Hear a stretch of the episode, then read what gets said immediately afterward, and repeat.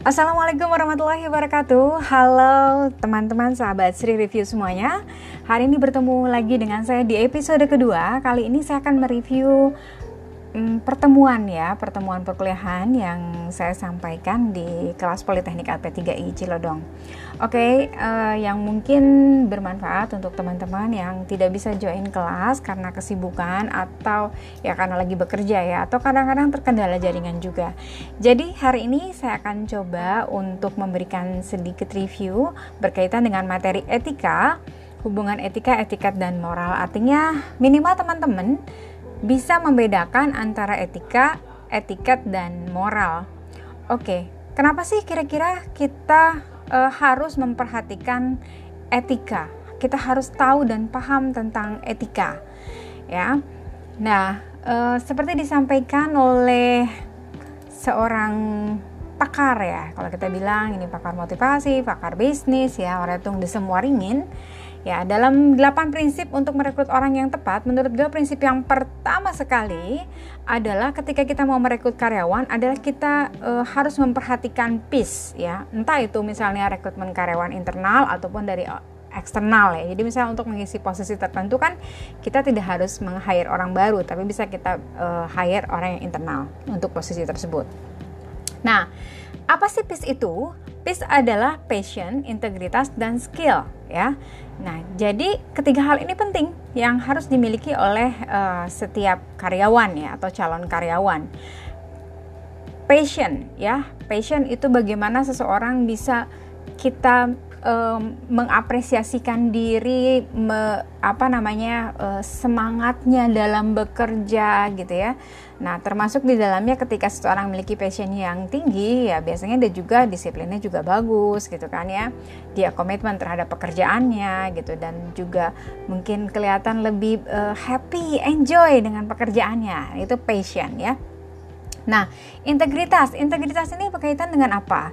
Integritas berkaitan dengan misalnya uh, kejujuran ya, lalu prinsip dia untuk memegang teguh aturan-aturan yang ada di dalam perusahaan dan atau aturan-aturan sosial. Lalu ada skill, skill ini berkaitan dengan kemampuan ya karyawan tersebut. Nah, ada hard skill, ada soft skill ya. Hard skillnya misalnya memang uh, dia seorang IT ya, dia tahu tentang misalnya aplikasi program. Apabila dia be, apa posisinya adalah sebagai keuangan, dia tahu juga memahami, menguasai konsep akuntansi dengan baik ya, pembukuan dan lain sebagainya. Nah, itu skill ya nanti yang uh, soft skillnya yang berkaitan misalnya kalau emang dia posisinya sebagai leader ya harus muncul juga gitulah uh, apa soft skill leadershipnya. Nah apabila seorang karyawan ya anggaplah karyawan A memiliki passion yang rendah, integritasnya bagus, skillnya juga bagus ya. Kira-kira apa harus dilakukan oleh seorang manajer ya? Passionnya rendah, tapi integritas dan skillnya bagus. Kira-kira ngapain ya? Oke, ya bagus banget ya. Nah, benar. Ketika misalnya seorang karyawan memiliki passion yang rendah tapi integritasnya bagus, skillnya bagus, maka harus dilakukan adalah memberikan motivasi ya bisa dalam bentuk reward atau dalam bentuk apresiasi apa pun sehingga dia bisa semangat lagi dalam bekerja ya dia passion dia bertumbuh lagi dalam bekerja Nah, lalu ada karyawan B. Nah, karyawan B ini passionnya bagus, ya, integritasnya juga bagus, tapi skillnya rendah. Kira-kira apa yang harus dilakukan? Ya, bagus. Ya, yang harus dilakukan adalah kita memberikan training-training ya yang berkaitan dengan peningkatan skillnya gitu kalau emang dia dari segi uh, kurang menguasai akuntansi yang awal cuma akuntansi biaya aja deh atau misalnya akut, uh, yang lain gitu ya oh pajaknya dia belum bisa nih. Ya udah kita kita apa namanya kita daftarkan untuk mengikuti pelatihan pajak misalnya. Artinya itu bisa dilakukan dan diupayakan secara uh, internal dalam bentuk kebijakan perusahaan ya. Nah sedangkan C karyawan C passionnya bagus ya tinggi skillnya juga bagus ya. Dia itu pintar gitu ya. Uh, pokoknya bagus banget deh skillnya ya tapi integritasnya rendah ya kadang kadang-kadang dia tidak jujur, kadang-kadang juga ada sedikit-sedikit melakukan manipulasi data dan lain sebagainya. Kira-kira apa yang harus dilakukan jika Anda sebagai seorang manajer? Ya, saya sempat menanyakan ini kepada teman-teman siswa di kelas dan jawabannya beragam. Ada yang bilang, ya udah kasih SP aja gitu. Ada juga yang bilang, ya udah bu tegur aja. Tapi ada juga yang bilang, ya udah bu pecat aja gitu ya. Nah, uh, kalau saya menanyakan ini kepada teman-teman gitu ya, mungkin jawabannya bisa jadi berbeda-beda. Nah, tapi saya me memegang uh, salah satu jawaban dari Jack Wells. Uh, beliau adalah CEO dari General Electric ya perusahaan General Electric itu perusahaan besar ya. Seorang anak buah atau ataupun karyawan dia punya semangat dan juga mempunyai keterampilan yang luar biasa tetapi tidak bisa dipercaya. Ini adalah orang yang harus dikeluarkan pertama kali karena ini adalah orang yang sangat berbahaya ya Bayangkan aja orang pintar, orang cerdas, orang jenius gitu ya, tapi tidak punya integritas ya. Bisa jadi kejeniusannya dan kepintaran itu akan dipergunakan untuk hal yang tidak baik gitu ya, yang bisa melanggar uh, etika dan moral ya. Nah, itu jadi pentingnya uh, kita memahami etika ya sebagai misalnya mahasiswa etika itu penting dibangun sedari dini. Kenapa? Karena itu akan membentuk kebiasaan ya. Jadi antara etika dan moral itu sama-sama dibangun melalui kebiasaan. Ya, kalau kita sudah terbiasa memanipulasi, kita sudah terbiasa tidak jujur, biasanya itu akan terbawa juga dalam kehidupan sehari-hari baik itu bekerja ataupun hal-hal yang lain gitu. Sehingga akan sangat sulit kita untuk memegang etika profesi. Bisa jadi terjadi pelanggaran-pelanggaran etika profesi, ya. Oke. Lalu uh, etika itu apa sih? Ya, etika itu apa? Etika itu sebenarnya knowledge, ilmu pengetahuan yang berhubungan dengan upaya menentukan perbuatan yang dilakukan manusia. Jadi, etika adalah kumpulan teori-teori ya, uh, ilmu pengetahuan yang di dalamnya adalah menghubungkan eh, perbuatan-perbuatan yang dilakukan oleh manusia. Jadi, memisahkan antara mana yang baik dan mana yang buruk ya. Yang ini berkaitan dengan akhlak ya, berkaitan dengan perilaku. Nah, nilai mengenai benar dan salah yang dianut oleh suatu golongan atau masyarakat ini juga adalah bagian dari etika. Nah, etika sendiri bersifat relatif. Dia dapat berubah sesuai dengan kemajuan zaman. Ya, jadi bisa saja terjadi satu perubahan gitu. Kalau misalnya dulu kan eh, apa namanya? uh, di satu lingkungan tertentu misalnya sangat tertutup gitu ya ya kayak misalnya Baduy lah seperti Baduy gitu kan nah tapi seiring dengan perkembangan uh, waktu uh, ternyata memang dibutuhkan adanya intervensi dari luar sehingga akhirnya aturan dan lain sebagainya itu bisa agak sedikit uh, mengendur gitu ya nah ini uh, etika bersifat relatif ya tapi biasanya memakan waktu ya tidak instan sifatnya ya Lalu etika mempunyai arti itu ilmu tentang apa yang biasa dilakukan atau ilmu tentang adat kebiasaan ini menurut Kibertons. Nah, jadi uh, etika itu adalah juga merupakan kebiasaan, ya adat atau kebiasaan yang dilakukan secara terus-menerus sehingga orang lain menganggap ini adalah satu nilai yang akan dipegang teguh. Ketika seseorang melanggar nilai tersebut, maka dianggapnya salah, dianggapnya tidak baik. Ketika seseorang benar-benar menjaga nilai-nilai itu, maka dianggap adalah baik, gitu ya, seperti itu. Nah, etika itu pasti selalu berkaitan dengan moral, ya, berkaitan dengan moral. Di mana moral itu dari bahasa Latin yang artinya mores, uh, merupakan adat kebiasaan atau cara hidup, ya, menurut Gunarsa tahun 1986. Moral pada dasarnya merupakan rangkaian nilai tentang berbagai macam perilaku yang harus dipatuhi. Menurut Schaeffer, ya. Nah, jadi di dalam moral itu ada rangkaian nilai-nilai berbagai macam perilaku yang harus dipatuhi. Artinya ada satu kewajiban, ada satu hal yang memang dipaksakan di dalam moral. Karena moral akan membedakan antara makhluk Tuhan yang lain dengan menempatkan pada posisi yang baik di atas makhluk lain. Artinya, ketika kita mau membentuk satu kebiasaan baik itu pasti butuh yang disebut dengan namanya uh, pemaksaan lah ya secara nggak langsung ya sanksi gitu. Ketika misalnya kalau nggak ada kontrol biasanya akan sulit gitu. Meskipun kita kadang-kadang tahu oh uh, apa namanya mencuri itu tidak baik ya dari dari sisi etika nih kita diajarkan etika deskripsi mencuri itu tidak baik. Seharusnya kita berbuat A B C dan lain sebagainya suatu kebaikan-kebaikan dan sebagainya. Itu teorinya. Tapi ketika dalam perilakunya dalam etikanya kita kadang-kadang belum tentu melakukan itu. Nah lebih parah lagi ketika tidak ada aturan tidak ada sanksi. Jadi ya tahu mencuri itu tidak baik. Terus kalau misalnya saya mencuri itu saya ada hukumannya nggak nggak ada. Ya udah gitu kan Nah, bisa jadi orang akan menghalalkan segala cara sehingga diperlukan yang disebut dengan moral ini, ya. Nah, sumber moral itu apa saja? Ada sumber moral itu ada empat yang kita ketahui ya, ada hukum adat, ada tradisi, agama, dan ideologi negara. Kalau hukum adat itu biasa setiap daerah bisa jadi berbeda-beda. Makanya di sini um, memang ada unsur relatifnya tapi bersifat absolut gitu ya misalnya kayak hukum waris di di Bali ya se seorang Bali biasanya harus menikah lagi dengan orang Bali kalau tidak biasanya nanti akan terputus gitu hak warisnya atau misalnya di Jawa masih digunakan penggunaan primbon kita nggak bisa bilang juga misalnya oh ngapain sih pakai primbon? Kan semua hari baik gitu. Tapi kalau mereka sudah menganggap itu suatu keyakinan yang harus dijalankan nilai yang harus dijalankan maka tetap akan dipertahankan. Itu sumber moral.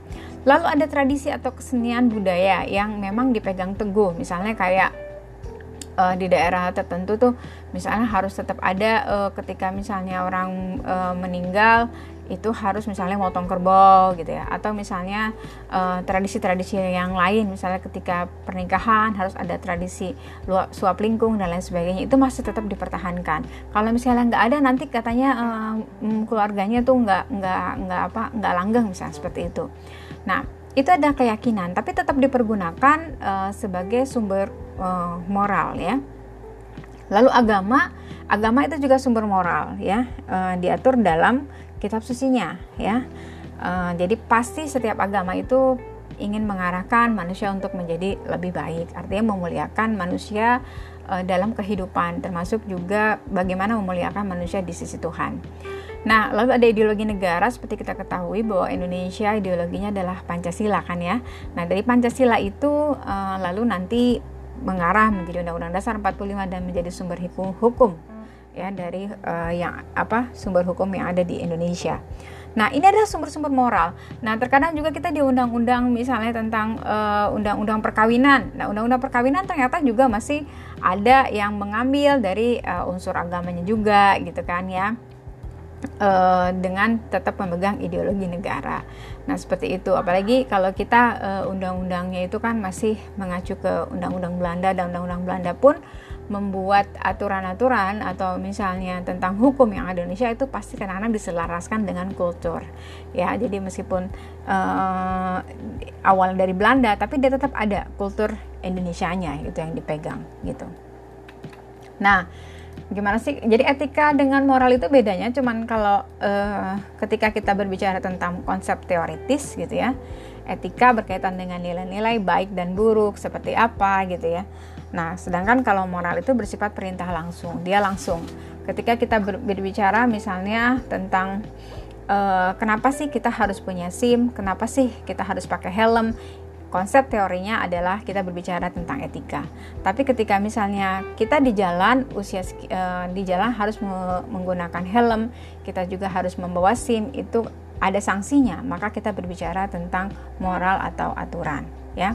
Nah, ada etika. Uh, etika ini kita bisa dibagi menjadi dua, ada etika deskriptif dan juga ada etika normatif. Nah, kalau etika deskriptif ini sebenarnya sedari dini sudah ditanamkan dan kita tahu gitu loh bentuknya deskripsi ya, bentuknya pemaparan. Misalnya seperti Eh, nilai-nilai uh, yang disampaikan oleh orang tua kita bahwa kita orang yang lebih tua harus kita hormati gitu ya. Kalau kita uh, apa namanya memberi sesuatu kita dengan tangan yang kanan dan ketika kita menerima sesuatu kita mengucapkan terima kasih gitu ya.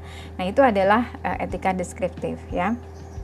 Lalu ada etika normatif yang kedua ya. Jadi uh, jenis etika ada dua, ada etika deskriptif, ada etika normatif, ya. Kalau etika normatif ada dibagi dua lagi, ada eh, yang bersifat umum dan yang bersifat khusus.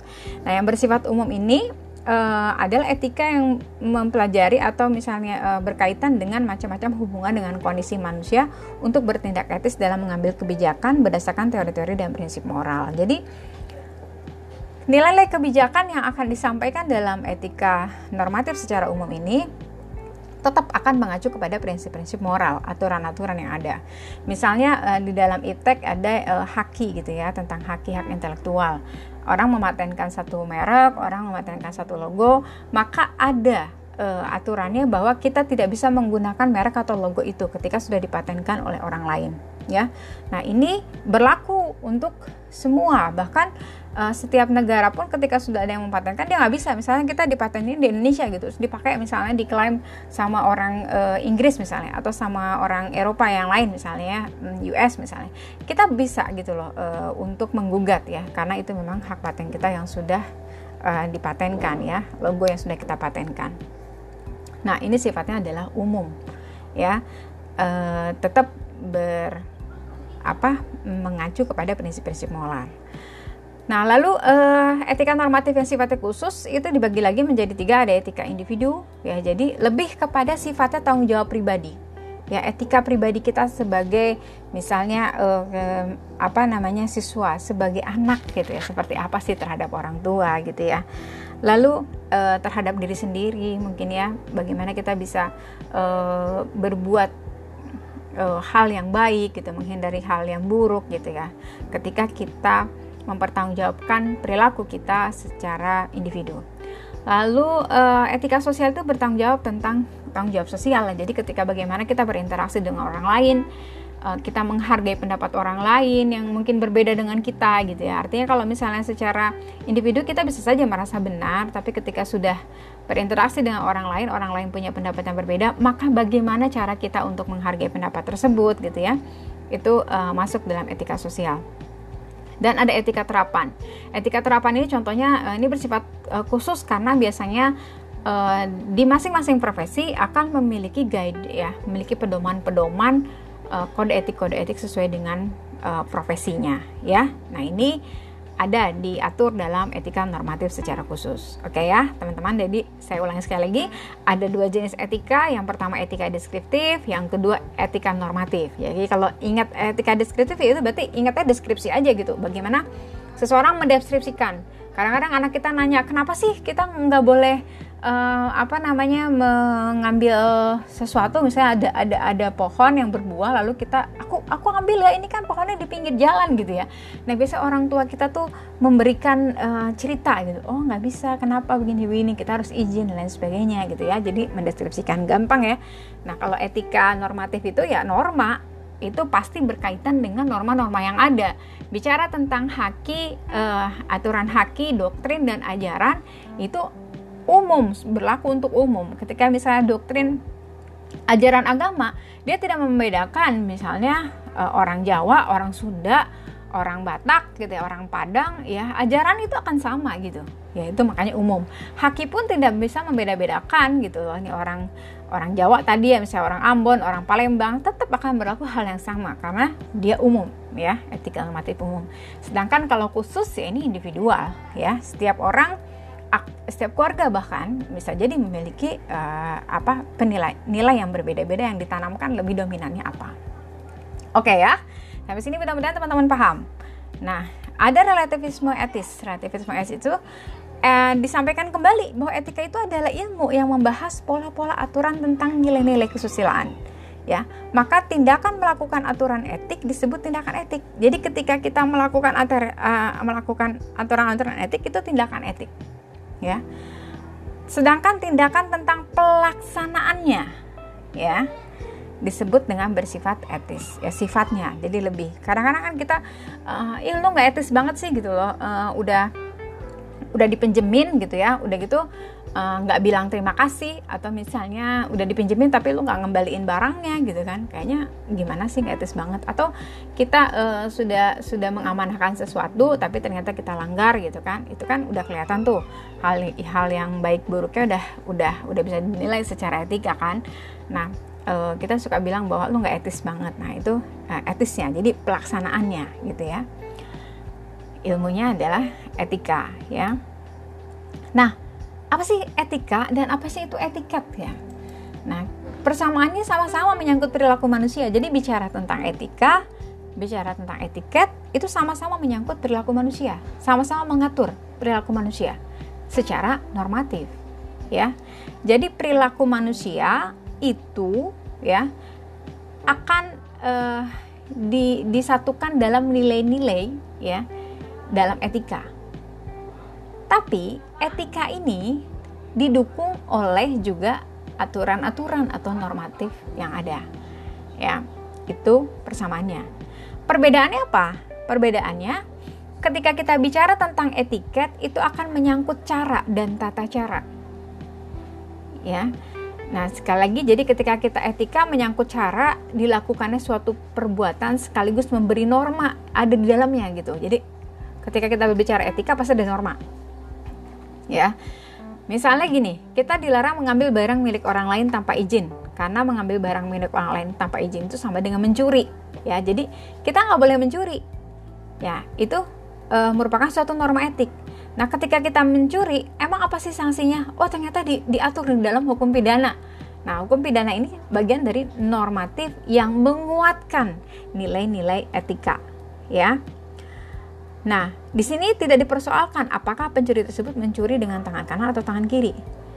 Nah, etiket itu menyangkut cara atau tata cara suatu perbuatan harus dilakukan manusia. Misalnya ketika kita menyerahkan sesuatu, kita harus menyerahkan dengan tangan kanan. Jika saya menyerahkan dengan tangan kiri, maka saya dianggap melanggar etiket. Ya. Jadi, bicara etika, bicara nilainya. Bicara etiket, ya, etiket itu adalah caranya. Ya. Ketika misalnya seseorang meminjam satu barang, lalu dia mengembalikannya, etikanya sudah benar. Tapi pas saat ngembaliin dia ngebanting gitu Nih, nih gue balikin gitu. Ya pakai tangan kiri itu berarti dia tidak beretiket dia melanggar etiket ya bedanya di situ tuh ya jadi kalau etika itu adalah menyangkut cara dilakukannya suatu perbuatan nilainya baik buruknya sedangkan etiket menyangkut tata cara kalau seperti misalnya kita uh, mungkin tahu ya film uh, Robin Hood lah ya dia mencuri kan ah mencuri tapi mencurinya dari orang-orang kaya yang untuk diberikan kepada orang-orang miskin. Oke. Ya. Secara etika, secara norma udah tetap pasti judulnya sama aja kan? Mencuri gitu. Ya. Dan secara etiket sebenarnya juga terjadi pelanggaran juga. Ya, meskipun dia memberikannya kepada uh, apa namanya?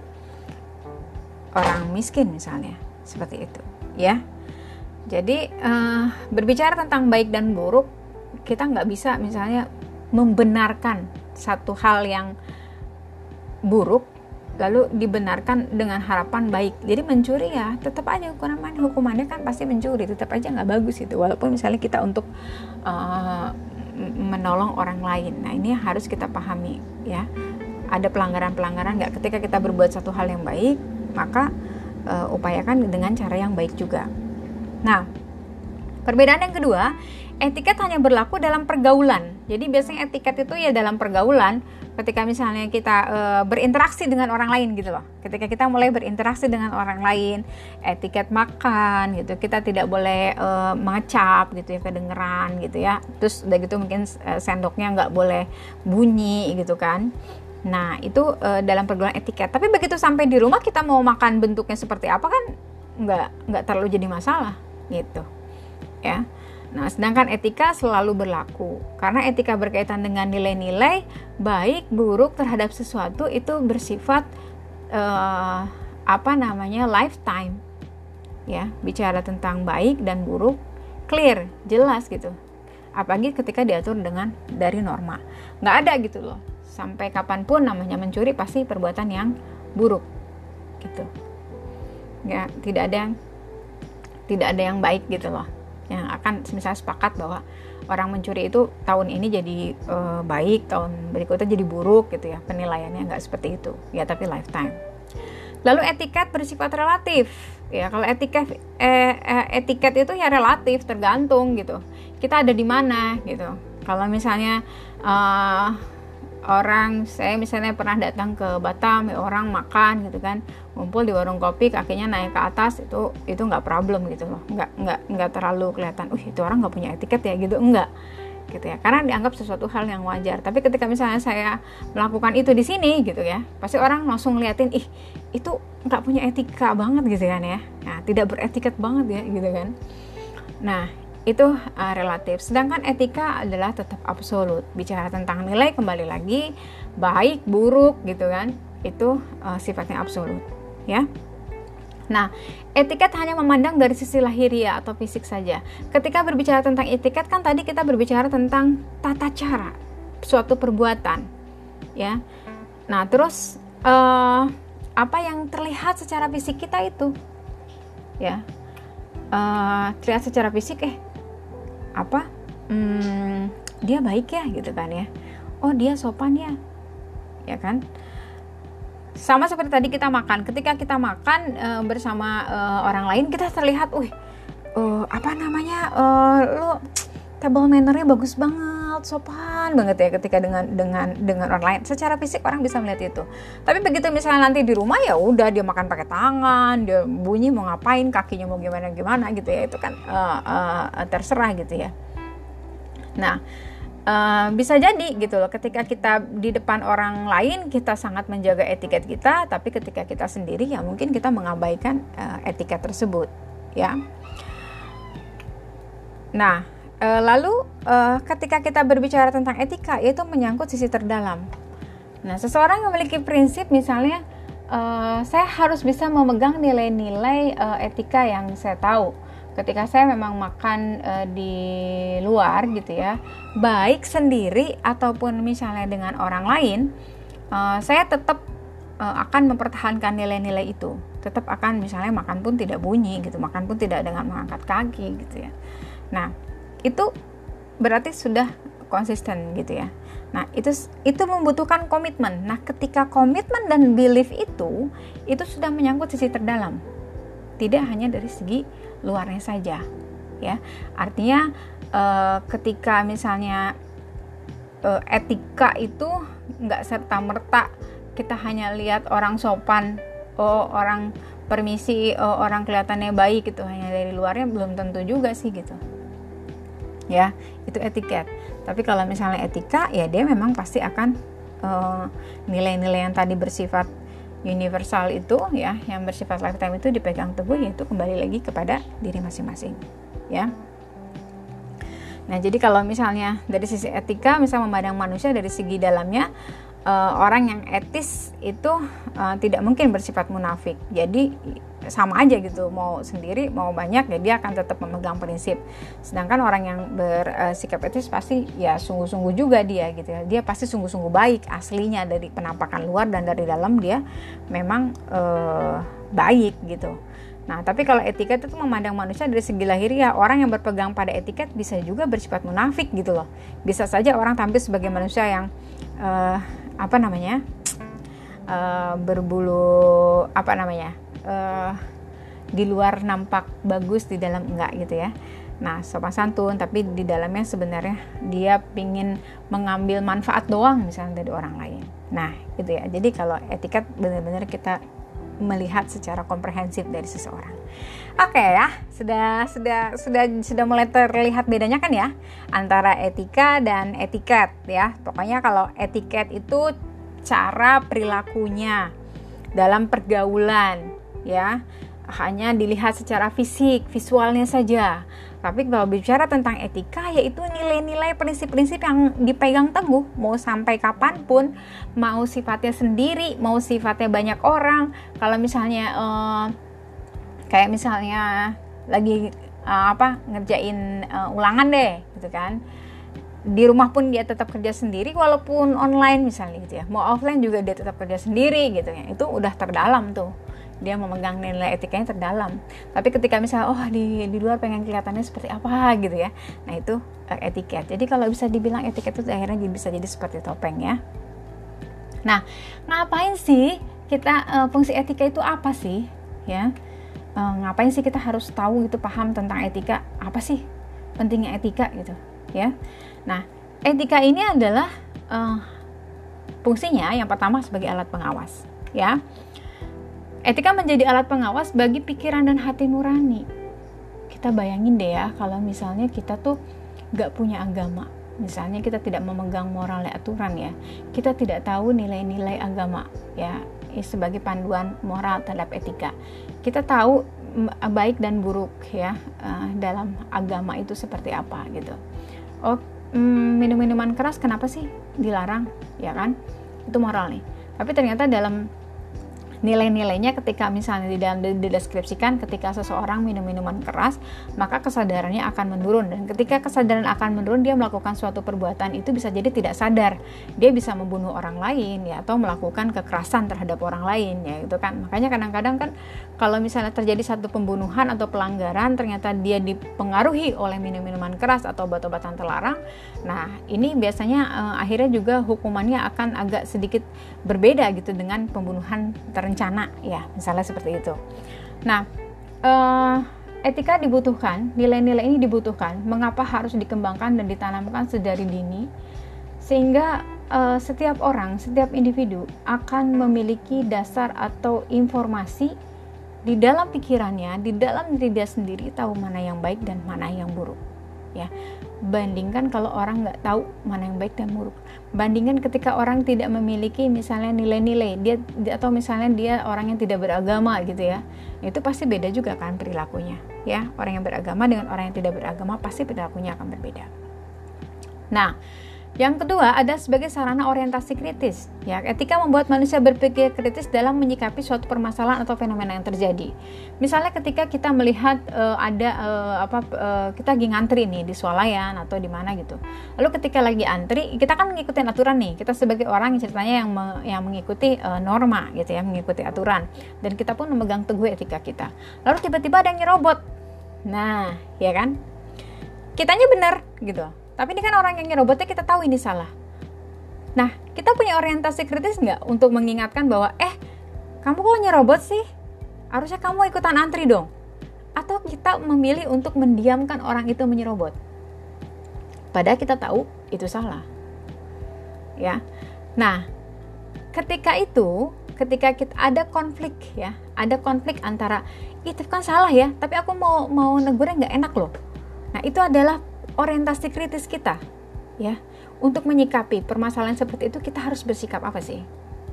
Ya kita harus uh, bertindak seperti apa ya.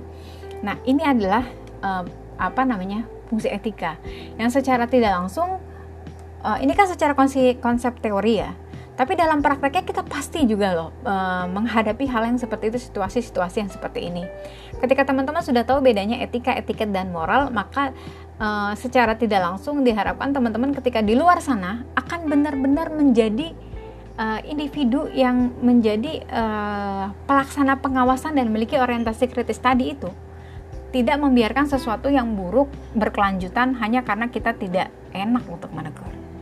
Bayangkan ya teman-teman ya, uh, kondisi-kondisi uh, pelanggaran-pelanggaran moral gitu yang ada sekarang ya misalnya degradasi moral, penurunan-penurunan moralitas itu karena juga mungkin bisa jadi peran kita sebagai orientasi kritis dan pengawas ini berkurang gitu ya secara individu dan secara sosial.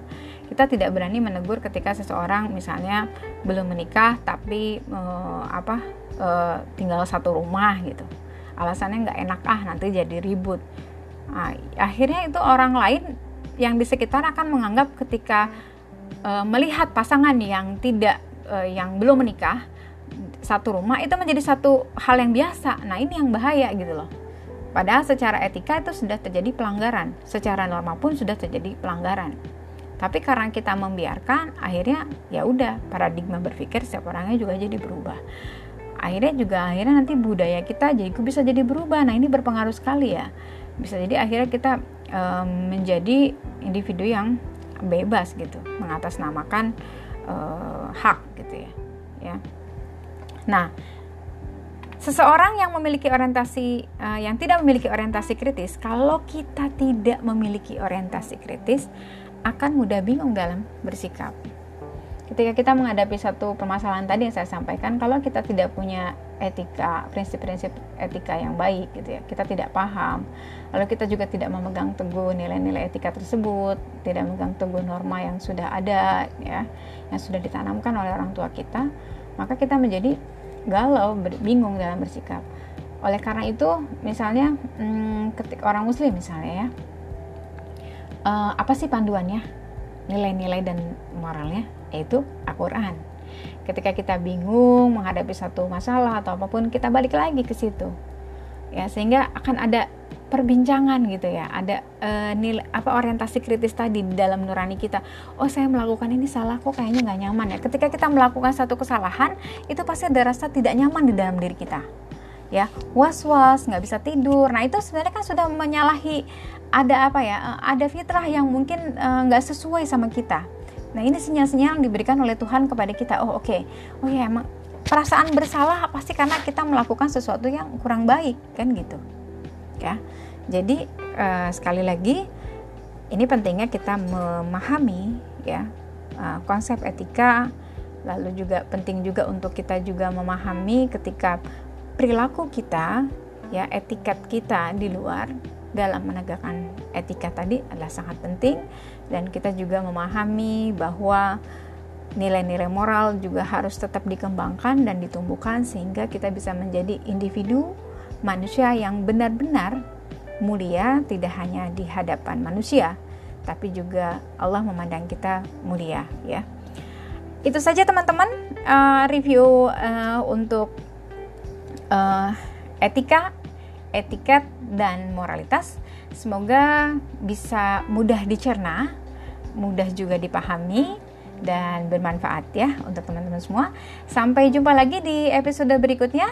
Terima kasih banyak. Bila taufiq hidayah. Wassalamualaikum warahmatullahi wabarakatuh.